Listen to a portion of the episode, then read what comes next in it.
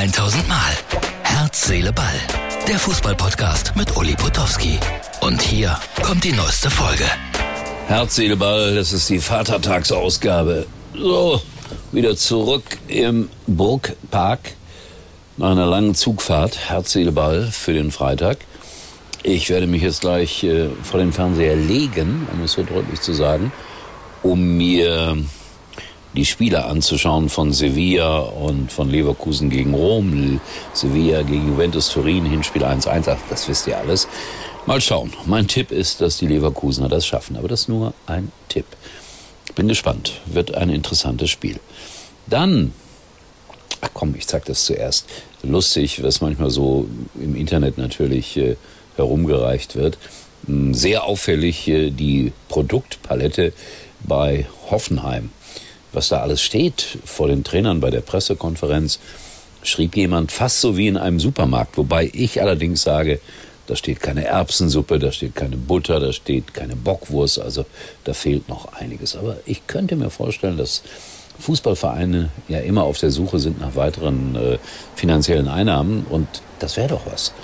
So Böcklunder Bockwürstchen dahinstellen, Frau Antjes Butter aus Holland. Also es gibt noch Möglichkeiten, Freunde Geld zu verdienen.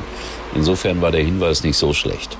Mario Basler hat Fußball gespielt in der Kreisklasse mit 54 Jahren, hat auch ein Tor geschossen und seine Mannschaft feiert ihn gerade da, weil er Spielertrainer ist.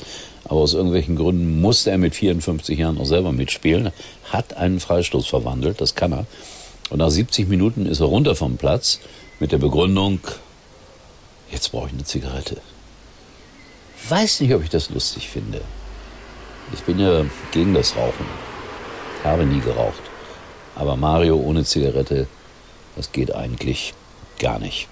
Dann Gratulation an die Frauen von Wolfsburg. Die haben zum zehnten Mal den DFB-Pokal gewonnen. Das ist schon toll. Die Autostadt, sagt man ja.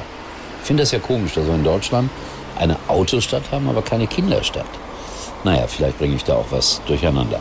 44.000 Zuschauer, neuer Zuschauerrekord beim Frauenfußball in Deutschland. Also es geht da aufwärts und ich bin sicher, es wird auch noch einen Sender geben, der die äh, WM übertragen wird aus Neuseeland und aus Australien.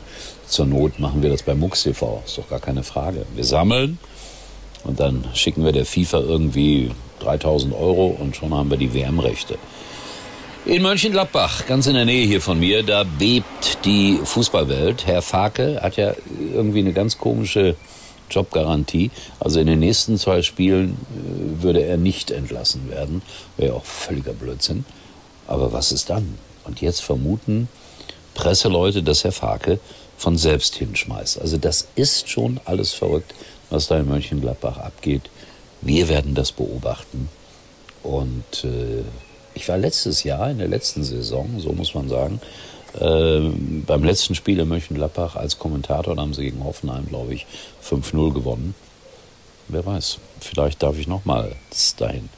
Und da wurde dann, äh, beide Trainer wurden entlassen. Sebastian Höhnisch und, und Adi Hütter, ne? so war das doch. Ach ja, wir gucken mal. Und was habe ich mir noch aufgeschrieben? Ach so, ja, ich muss Werbung machen. 2. Juni, auf nach Paderborn. Paderborn sehe ich jetzt am Samstag auch gegen Bielefeld, da muss ich hin für Sky. Aber am 2. Juni bin ich da, ich habe auch schon mal darauf hingewiesen, um ehrlich zu sein, in deren VIP-Lounge und äh, ja, es gibt eine Lesung, so heißt es immer, aber das ist keine klassische Lesung, das ist ein bunter Abend mit vielen schönen Geschichten. Hier ist der Hinweis nochmal. 2. Juni, Paderborn. Kommt, macht mir den Saal voll, weil es gibt nichts Schlimmeres, als wenn nur ja, sagen wir mal, 50 Leute da sind. Obwohl 50 sind auch schon viel.